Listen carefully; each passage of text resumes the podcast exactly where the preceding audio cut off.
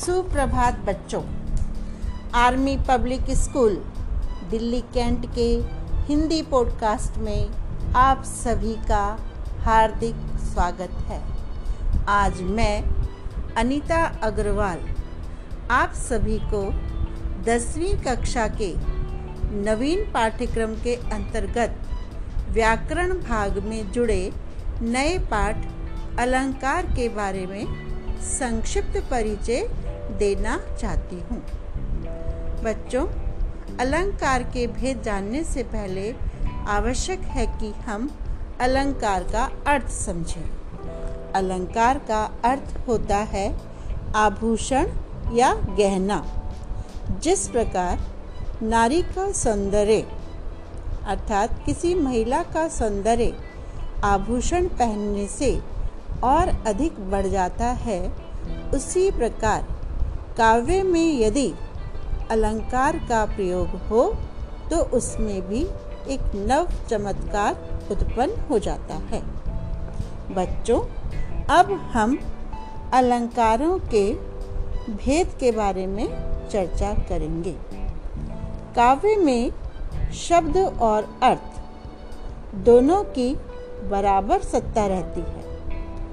कहीं शब्द प्रयोग के कारण काव्य में सौंदर्य उत्पन्न होता है तो कहीं अर्थ चमत्कार के कारण। जहाँ शब्द के कारण चमत्कार उत्पन्न होता है, वहाँ शब्दालंकार होते हैं। इसके विपरीत अर्थ के कारण काव्य में आकर्षण आ जाता है तो वहाँ अर्थालंकार होता है। जैसे तरनी तनुजा तट तमाल तरुवर बहु छाए। बच्चों, यदि आपने ध्यान दिया होगा तो आप देखेंगे कि प्रत्येक शब्द के आरंभ में त वर्ण है और उसी क्रम में त वर्ण जो है, आया है। इसीलिए यहाँ पर शब्दालंकार का मुख्य भेद अनुप्रास अलंकार है। उसी प्रकार से एक दूसरा उदाहरण आप देखें। काली घटा का घमंड घटा। काली घटा का घमंड घटा। यहाँ पर घटा शब्द दो बार आया है, परंतु दोनों बार अर्थ में भिन्नता है। इसीलिए यहाँ पर शब्दालंकार का दूसरा भेद यमक अलंकार है। तो बच्चों, अब हम विस्तार से शब्दालंकार के मुख्य भेदों पर चर्चा करना चाहेंगे। शब्दालंकार का सबसे प्रमुख भेद अनुप्रास अलंकार है, जहाँ व्यंजनों की आवृत्ति के कारण, अर्थात एक व्यंजन जब एक से अधिक बार उस काव्य में आता है तो वहाँ अनुप्रास अलंकार होता है। जैसे मैंने अभी बताया था तरनी तनुजा, तट तमाल, तरुवर बहुछाए, यहाँ पर त वर्ण की आवृत्ति है। दूसरा उदाहरण देखें। चारु चंद्र की चंचल किरणें खेल रही हैं जल थल में। यहाँ पर च और ला वर्ण की आवृत्ति है।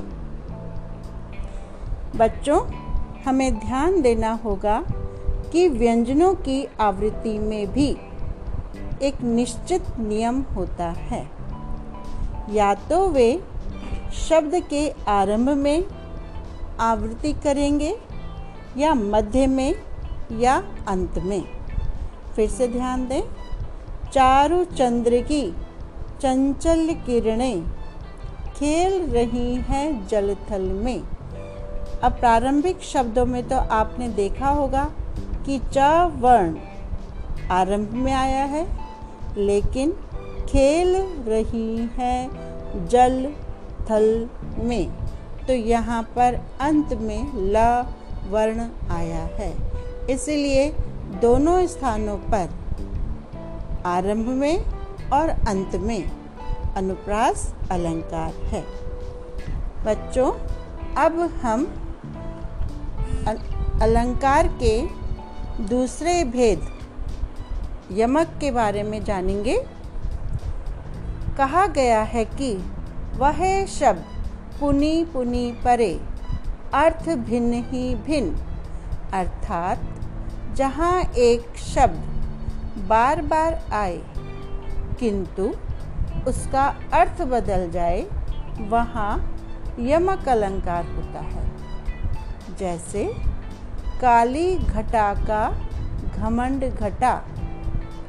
बच्चों, यहाँ पर देखिए, घटा शब्द दो बार आया है। पहली घटा का अर्थ है बादलों का जमघट, और दूसरी घटा का अर्थ है कम होना। अर्थात, जहाँ पर कोई शब्द एक से अधिक बार आता है तो वहाँ और उसके अर्थ में भिन्नता होती है तो वहाँ पर यमक अलंकार होता है। दूसरा आप उदाहरण सुने। माला फेरत जुग भया, फिरा न मन का फेर, कर का मन का, डारी दे, मन का मन का फेर। बच्चों, आप ध्यान दें, यहाँ पर मन का शब्द आया है, और मनका का अर्थ दोनों बार अलग अलग है। एक मनका का अर्थ है माला का दाना दूसरे का अर्थ है हृदय का। तो इस प्रकार यहाँ पर यमक अलंकार है। बच्चों, शब्दालंकार का एक तीसरा भेद भी है। हालाँकि वह आपके पाठ्यक्रम में नहीं है, फिर भी जानकारी के लिए हम उस पर भी थोड़ी सी चर्चा कर लेते हैं। तो बच्चों श्लेष का अर्थ है चिपकना जहाँ एक शब्द के एक से अधिक अर्थ निकले वहाँ श्लेष अलंकार होता है। बच्चों यदि आपको याद हो तो आपने कक्षा नौ में रहीम जी का एक दोहा पढ़ा होगा। वो दो, वह दोहा इस प्रकार था रहीमन पानी राखिए, बिन पानी सब सुन। पानी गए न उबरे, मोती मानस चून। यहाँ पर पानी के तीन अर्थ हैं। पहला अर्थ मनुष्य के सम्मान के रूप में है। दूसरा, मोती की चमक के लिए। और तीसरा, साधारण जल के लिए। इस प्रकार बच्चों, यहाँ पर श्लेष अलंकार है। दूसरा उदाहरण मैं देना चाहूँगी। सुबरन को ढूंढत फिरत कवि, व्यभिचारी, चोर।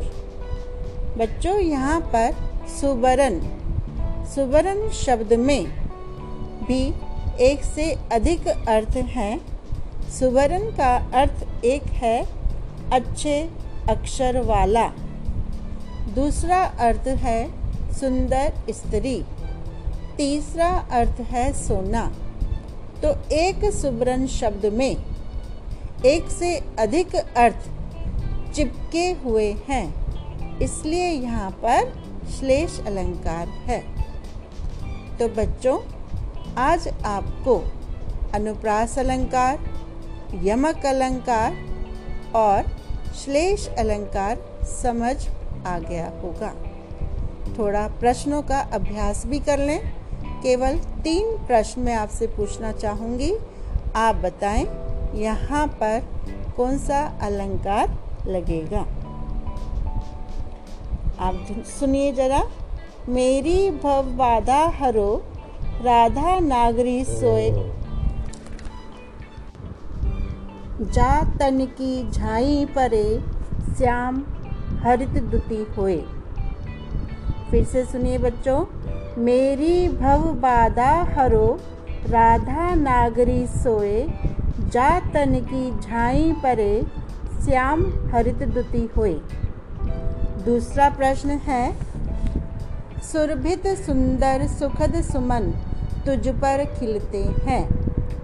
फिर से दोहरा रही हूँ सुरभित सुंदर सुखद सुमन तुझ पर खिलते हैं। मेरा तीसरा प्रश्न है, तीन बेर खाती थी वह, तीन बेर खाती है। पुनः सुनिए, तीन बेर खाती थी वह, तीन बेर खाती है। बच्चों, इन तीनों प्रश्नों के उत्तर आप मुझे अगले एपिसोड में बताएँगे। और मेरा अगला एपिसोड होगा अर्थालंकार के बारे में। धन्यवाद शुभ मंगल।